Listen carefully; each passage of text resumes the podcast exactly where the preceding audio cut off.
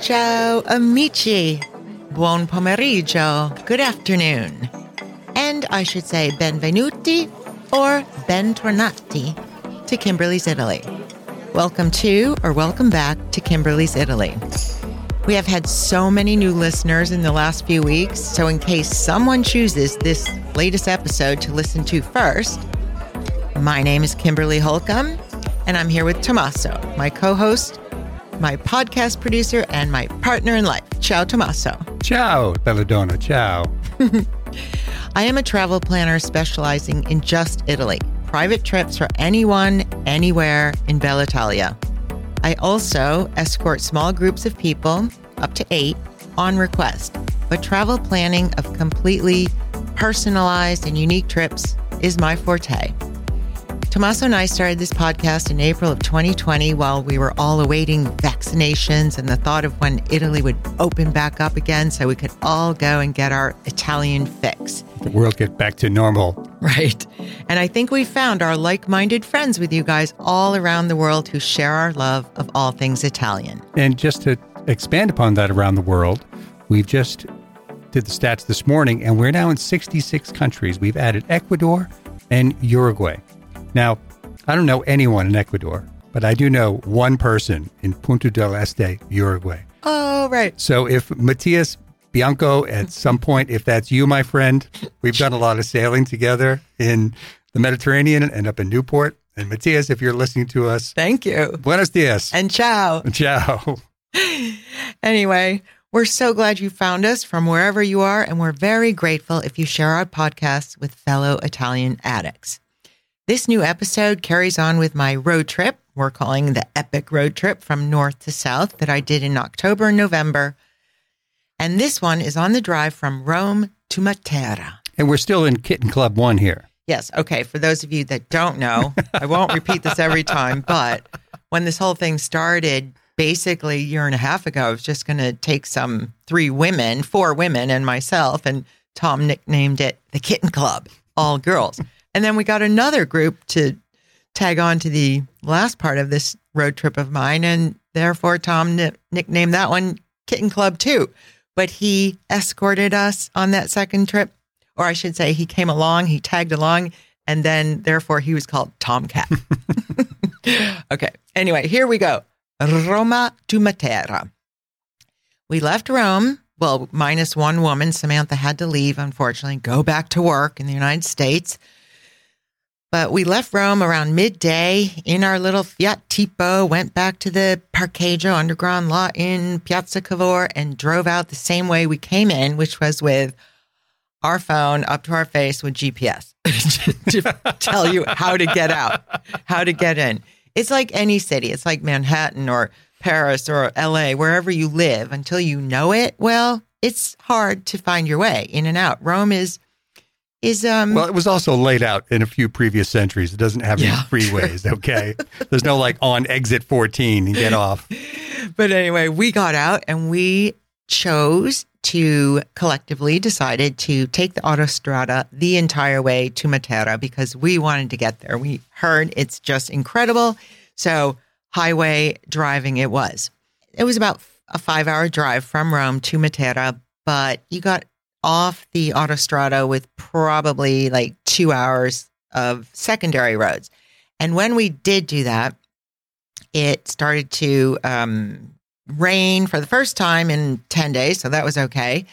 And it was starting to get dark. And before we got onto the really small roads, we saw an auto grill, which I explained in another episode on our drive from Lago di Como to Tuscany. I turned the Kitten Club onto Auto Grill. We had the best vegetable panini ever. We had delicious cappuccino. We bought incredible Swiss chocolate. You know, you name it. We had they had the best auto grill experience. So when we were driving to Matera, we saw an auto grill, and I was like, hmm, looks a little um, low key compared to the upscale ones, but let's sure let's give it a whirl. A little suspect. We we went in all excited, and the second we walked in, we're like, "Hmm." disappointment. right away. But I did have a cappuccino. It was the worst cappuccino in all of my trip, but that's all right. I needed the uh, little boost. the jolt. And someone got a bag of chips and water, and we're like, "Mm, okay, we'll have to we'll have to go to a, a better auto grill before a kitten club trip's over. So anyway, we get onto these secondary roads, very small roads, and it was getting late and dark. Sun was setting, and it was raining. And then it kind of became funny. Like this is really dark. Charlene lives in LA.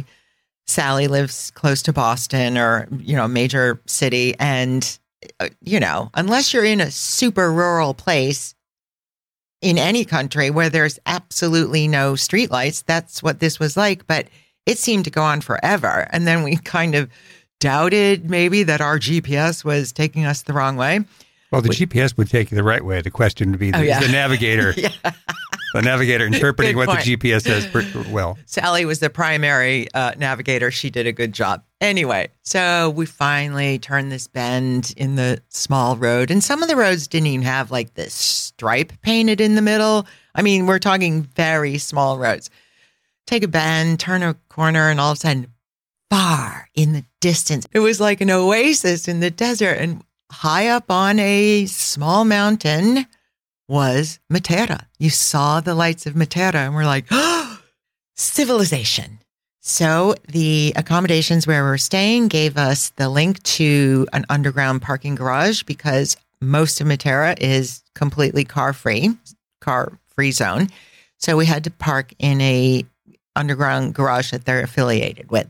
So we found it easily, and I was in this Fiat Tipo station wagon. Keep in mind that's kind of on the small side of a station wagon Kind and of. we go down this um, ramp, and it was like a complete vertical drop corkscrew ramp going straight down. And I thought, oh, this is like a tight fit with a Fiat Tipo. And I kept thinking about, I'll be back in 10 days with a 10 person va- passenger van. so that's all I could think of. But we get down there. The nicest guys are running this place, family run affair as usual. And the dad unloads everything, and then the son or the uh, nephew or somebody drives us in a van with our luggage up that ramp and as close to our dwelling, cave dwelling, which is where we stayed. They're all called cave dwellings. So he drove us as close as possible, which was relatively close. And all we had to do was walk up this very long ramp of stone steps. But a gentleman that works at our place came down and helped carry, and so did the nephew. And we get to the top, and then we were just speechless. The three of us were just completely speechless, standing, looking at this incredible accommodation built into the rock. And so we tip the gentleman that carried our bags. We go in, we meet the lovely young women that were working there. They gave us a tour, uh, well, kind of explained the lay of the land here and showed us into Stone Church from the third century AD, which is where breakfast and any or private event, dinner, etc., and aperitivo hour, cocktail hour. That's where everything takes place in this deconsecrated stone church. And down the way was our room. She showed us everything and explained exactly how they renovated these cave dwellings to be what they are. So they photographed everything before they started, every stone, every single inch they photographed to add the heat and the electricity and the plumbing. They did all they needed to do and then replaced each stone to where they found it. Had it been there for 7,000 years? Probably. They put it back in place. And there are no doors except the door into your particular dwelling. And that's like a eight inch wood, like castle door, felt like. But there's no doors that separate the sleeping areas to the bathrooms. But don't let that creep you out because they actually have like a just a natural stone wall to separate the different areas. One little window in the front, and the rest was lit by candlelight. Seriously, there were some, a few, like maybe two or three small little torch lights built into the stone, but that's just for necessity. The rest of the place, the entire place, was lit by candlelight. I don't know what kind of candles they were, but they were amazing. And They lasted quite a long time. right. And we said, Do we blow these out when we leave each time? And they're like, No, the place is stone. like, got it. So that night, since um, we hadn't eaten anything because the auto grill was such a disappointment, we just walked down the hill to a osteria that was close by. And it was also a cave dwelling, but they had a like a sheetrock roof basically that was uh, a sheetrock ceiling with Right. lighting that was painted white. So it was brighter and lovely. And the, the people were fantastic. We had a delicious meal and was our first time having the wine from the region and the grapes are called Aglianico. It was so good. And seriously, that bottle of wine on the menu was 12 euro. And it was delicious. You had some later when you were there. Yes. It was so lovely.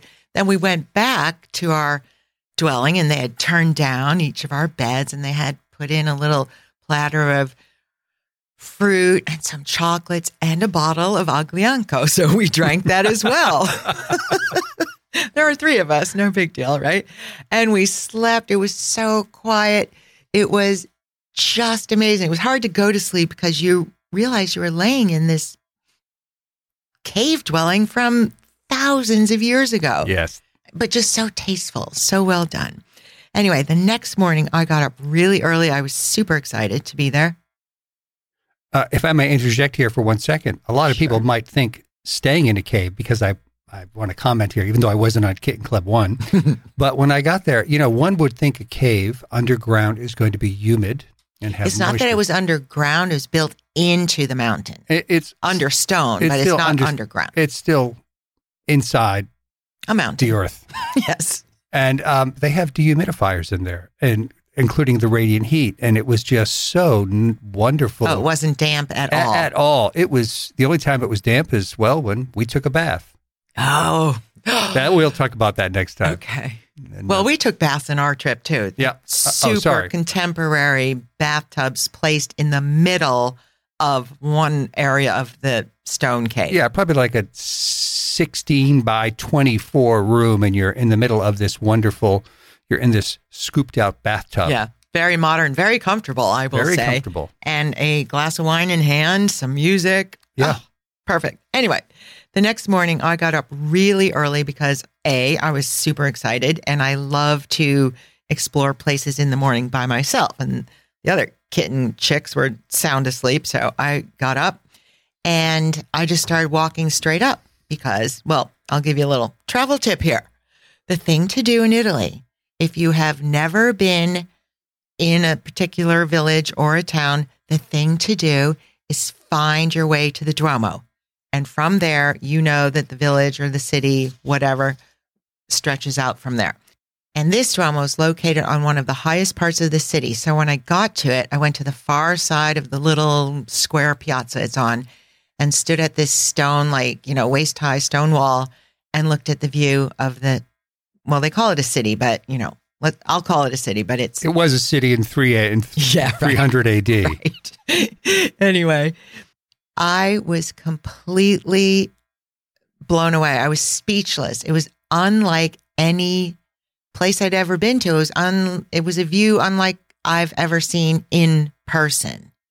I mean, you've all seen pictures of Petra and Jordan and eh, the beginning stages of Istanbul, but I've never seen those. This particular place was the most unique place I'd ever seen. And the one of the reasons is because the vista, the landscape is completely monochrome.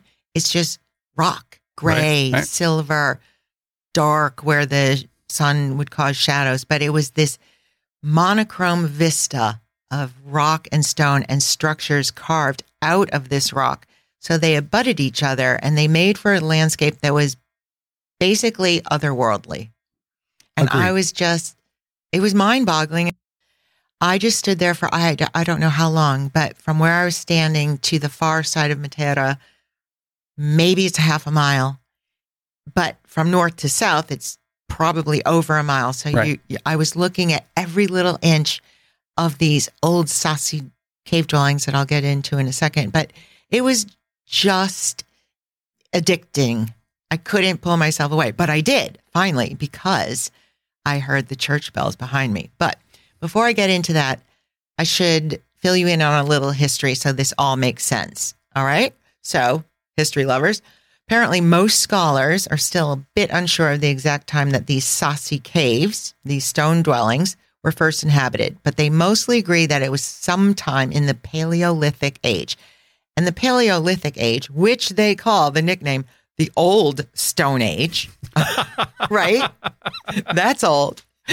And it ended around 12,000 years ago, that You know- age. You know why I love talking about history like this? It makes us feel so young. right. And it makes America feel young. That's what gets me, right? Yeah. So people carved into the rock to make these dwellings, and they're called sassi, S A S S I, which in Italian means stones. And these sassi remain to this day. So they're at least 9,000 years old, nine to 7,000 years old. I mean, and people lived in them. So these Sassi are thought to be the first human settlements in what is now Italy.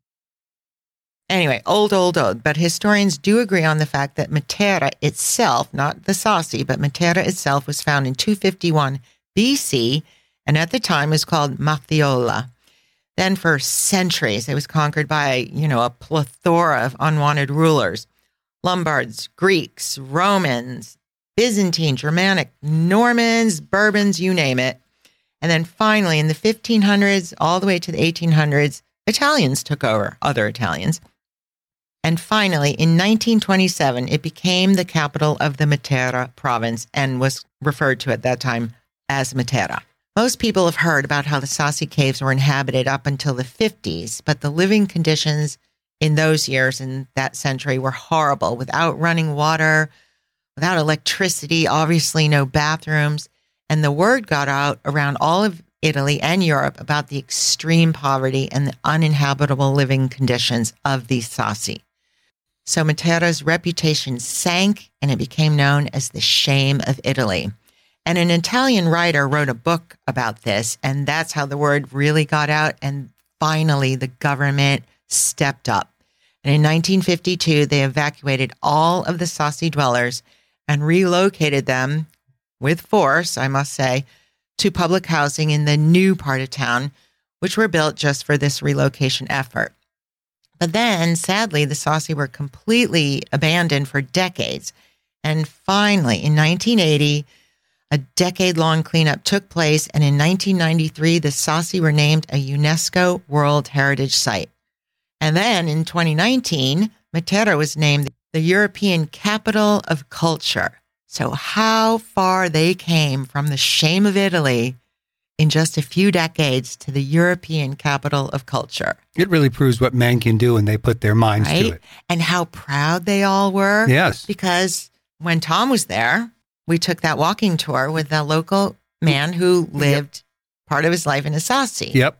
And it was, you know, it was shameful to live there. You weren't you weren't looked upon as anything but, you know, lowlifes. Right. And um Like from abject poverty. yes, But particularly in a country like Italy, which has so much beauty, and you're living in this less than humble. right. But he was so proud Oh, it, it of that that of what it's turned into. the, the European capital Yes. of culture. yes.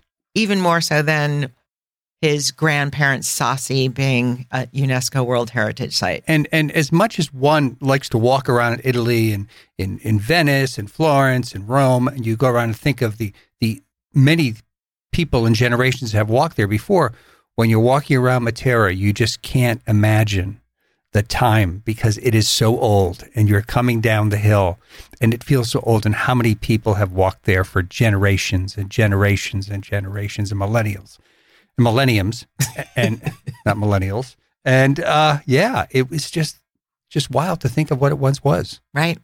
And it still is. It's it's amazing now. Yep. All right, so that's your little history class. Back to the view I had that morning at the piazza all by myself. As I said, it was just mind-boggling, breathtaking. I couldn't pull myself away, but I finally did because I heard music and singing coming from the Duomo. So I went into the main door, not knowing, I'll tell you why later, but I went into the main door and I found myself completely alone in this Duomo. And the interior was not what I expected from the simple exterior. It was ornate with gold gild and gold gilt everywhere, frescoes on the ceiling, intricate, super intricate marble inlays. It was amazing. I, just want to say anything that impresses the church lady after all she's seen Yep, is right. pretty impressive. But you went into, but it's just, it was so simple, Yes. not humble, but simple from Yeah. the exterior. And you walked in, it was, I just didn't expect that at all. Yeah. So anyway, the singing came from a little service, a little mass going on in a side chapel. And when they finished, they all kind of exited. So I did as well. And when they scattered throughout the piazza down the little sidewalks to where they live, I was in that piazza all by myself again. And I realized it's it was maybe 7:15. I don't know what time of mass is, 7 a.m. It was like 7:15, 7:30 a.m. And it was so quiet because there's zero cars there. No cars, no school buses, just church bells ringing. That was about it. No noise because you're on top of this stone mountain with these deep ravines, super deep ravines on either side. No other villages within distance at all, nothing. And I stood there looking at the view in this complete and utter quiet. And I thought, this is one of the most beautiful hours I've had in my life in Italy. And you've had some pretty beautiful yeah, hours. that's a big statement, right? That's a big statement. it really maybe because it was new to me, but it was also because it was so unique. Like I said, unlike anywhere I've been anywhere. So there you have it. Go to Matera off season, get up early, go to church and stand there at 7 a.m. and you too can have that experience. Experience what church lady did. Right. So anyway, I went back to the cave dwelling and the girls were up and ready for breakfast. So we go into that deconsecrated church from the third century AD and it's dark inside, as I told you, and there's some candles and whatnot. But because of COVID, because of their precautions for COVID, we were seated at our own wooden slab table. I felt like we were at a, you know, King Arthur table. and so each group from each couple, family, person, whomever in their own cave sat at their own table. And then you were shown for breakfast to a table by a waiter. In our case, it was Pietro. He was fantastic. And he took us over to this table, and the three of us thought, oh, interesting. There's like a thousand types of cheese here. All Italian cheese, some I've never seen before. And he was explaining all of them. And there were a couple slices of apples, some grapes, and some bread. We thought, okay, cheese breakfast. All right. So we loaded up our plates. We carry them back to our table ourselves. And then this other lovely woman, Nuncia, she delivered some cappuccino and we just had a beautiful breakfast. And then Pietro comes back and goes, okay, ladies, let's go. We have yogurt, we have fruit, we have eggs. And we're like, what? Where's all that? It was way on the other side of this long, deep cave. We didn't see it. So we just plowed through like 10 pounds of cheese each, thinking that's all they served. So he showed us, and we're like, oh my God, it looks so good. They had one table of just baked goods, gluten free, normal stuff, tarts, breads, not muffins per se, but like brioche and cornetto, they call them. And then the eggs and the meats, you would have loved like this. Well, you did. I did. Cured dried meats, this yogurt and handmade, homemade granola. We're like, oh my God. Like, we can't do anymore. However, we have two or three more breakfasts, so we'll be fine. I really don't think I ate another piece of cheese for the rest of the trip, basically. so, anyway, we had our cheese breakfast, and then Charlene had made a massage appointment for that day, late, late morning. So she did that. And when we returned, she told us literally it was the best massage she'd ever had in her life. And Sally and I took off on foot. And biggest travel tip for Matera no flip flops, no high heels. You wear really good sneakers, like sneakers with support. Yeah, Because- or or some sort of hiking, low hiking Yeah. shoe or something. Right, because it's all uneven steps. I Yep. mean, we all had sneakers, so we were fine. But if I was there in the summer, I wouldn't wear a flip flop for any. No, any- no, no, no, no, no. And and you've got to be cognizant of what's going because these you know, these weren't out all laid out with rise over run like chair you know stairs are. Oh, There's- right, they're uneven. They're uneven and, And they're long. different long. Then there's a short one. right, right. Yeah, you, you really do have to pay attention. You have So to pay attention. Sally and I took off and we just walked and walked and walked. I think we went into every church. She was very cool about that. I converted her within a week of uh, the trip. To a church lady. Yep. Every church, every coffee bar, every building, every cave. You, and then you figure out the lay of the land. Like I said, north to south was at least a mile, east to west, maybe half a mile. But up and down, and the, the bottom part is where the old original Sassi are. We just walked and walked and walked, and it was a workout like no other, but you didn't care because you were just sucked in. You just looked at everything. You you were in a place you'd never seen anything like it, and you just didn't want it to stop. So it's unlike any other experience right, in Italy right, for us anyway. for us. Yes. But um, you know, we treat ourselves to a gelato or a cappuccino or whatnot, and then and then Sally and I bought some panini and uh, salad or something and brought it back so we could just have lunch ourselves on the terrace outside because the view looking out to the other over the ravine to the other mountain where the other even older Sassi are with stone churches built into the rock. I mean, carved into the rock. Right. So we had lunch outside, and everything you sit on is, you know, appropriate wood tables, wood benches, stone benches.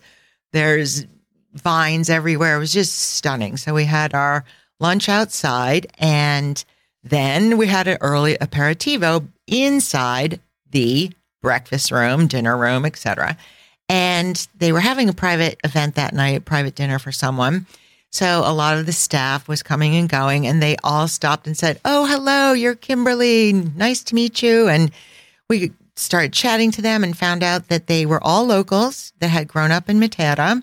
They'd gone away after high school to either school or to work somewhere else in in Italy or Europe. And then when Matera started to get its groove back, they all came back. They wanted to be part of this resurgence of their hometown. hmm And I think that is the pure joy of staying in small places as opposed to a larger hotel. You, Sure. You get to know everyone, including this one man we met the first night in the dark when he carried our luggage up this big stone ramp, and he's from Afghanistan. So while we were having our Aperol spritz, he told us about the years he lived in camps and somehow he ended up in the US at some point. And then he finally found his way to Matera, where he told us he literally has a job for life at this cave dwelling because they respected his work ethic. And he summed up his entire life experience by saying, of all the places that he's lived, all that he lived through in his own country of Afghanistan, everything was worth it once he started, quote unquote, living and working amongst the Italians. He's now happy and fulfilled. That's what he said. And I swear the three of us were just about crying. Yeah. I'm I pretty- mean, it was, you just thought, here's a man from Afghanistan who's probably 50 right. and he had a hard life compared to most of us. And he loved it there. And he was so kind and nice and generous. And those are the people we give the 10 euro tip to every time because they are so hardworking and grateful for that little added tip. Sure. And then it's not like you're buying friendship, it's genuine. Right. They're really, really nice. And I have to say that all of the people that joined me on these two kitten club tours, every single one of them at some point toward the end of the trip mentioned that they had never gotten to know Italians on any previous trip. Well, one woman had never been to Italy. Right. No, sorry, two. But everyone else said, I have always loved Italy every single trip, but I've never gotten to know anyone like I have on this trip with you. Well, to be quite honest with you, also here, it's it's a part a part of it is y- you, my my dear, opening up the door with your Italian language skills and your love of Italy and everything else, and it's infectious. And so the the people that work there understand that you appreciate them and you speak their language, and that translates to everyone else having a nice time and enjoying that relationship that you open up. Right. But then you like I- I'm a little- biased. I'm biased. You make a little friendship. I mean, come on. I was just texting yesterday with the waiter again from Rome, our favorite restaurant in Rome. Like, and and also last week I was WhatsApping with the uh, son of the uncle that drove us in Puglia. I'm Oh, yeah. sending him a WhatsApp because I just referred a client to him for an upcoming trip. So it's like we're all amici. we're all amici now from just uh, two kitten club trips. Yeah. It's awesome. But think of all the amici I have from the last 25 years.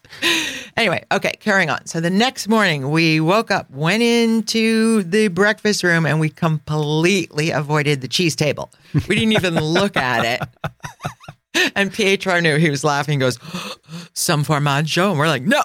So Your arteries were happy. yeah. So we had yogurt. I don't know what they do, but the the Italian yogurt's unlike any other, right? Yeah. Oh, delicious. It's like a combination of cream and and But light yogurt. cream, it's but just light, yeah, so yeah, good. it's very light. and fruit that we don't normally get here in Little Rhode Island, like persimmon and figs. And then we, of course, tried all the tarts, and oh, it was just delicious. So that's how we started our day with the proper breakfast they offer. And Charlene, who had recently had a knee replacement surgery, she took an ape tour. So I because she couldn't walk as far as Sally and I were going to. So let me tell you what an ape is for those that don't know. It's like a three-wheeled motorcycle, two wheels in the back, one in the front. He has the they have the handlebars just like a Vespa or motorcycle, but in the back, in the old day, they were built for just transporting your goods. So it was like a, a transport cart in the back. But now they've retrofitted them. So this Ape had a little, uh, you know, canvas cover over it in case it was raining and some, you know, plexi win not plexi windows, but plastic windows you could zip down.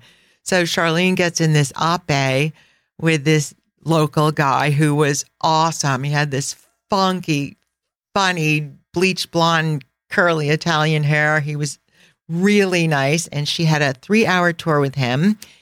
So she got to see every inch because they will allow these little apes down onto these to the larger s- sidewalks. There's Right. no streets, so let's just call them sidewalks. Right. So the apes are allowed down into the Sassi, the original Sassi at the bottom of the ravine. And she got to see every inch, which was great because this place, Matera, is not for people that uh, can't walk well. She can walk fine, but in this case, she couldn't go as long as as Charlene and I could. So he was great. He even took her phone. They had selfies. She came back with like 50 selfies. it was awesome. So she had a really, really, really good time. Meanwhile, Sally and I did an entire afternoon again of walking and discovered even more. I think we walked on every single stone path of Matera. And the most unique thing we did that day was we went into the Palombaro Lungo. And uh, Palumbaro is a underground cistern that, you know, how they started with Roman aqueducts, but then they went later in history to underground cisterns. And this one is nicknamed the Water Cathedral because it's so deep. So we paid uh, three euro to go into this amazing place. That's like four dollars, three seventy five, to go in to see this underground water cistern. So we walked down these metal grates for steps so you could see through, and then they have everything lit this neon green, which is funny, but it made sense because it showed you how it was built, how it was carved out, where the original waterways were, and they were filled with water. Mhm. And you could walk on top of the water, on top of this thick, you know, like one inch plexi.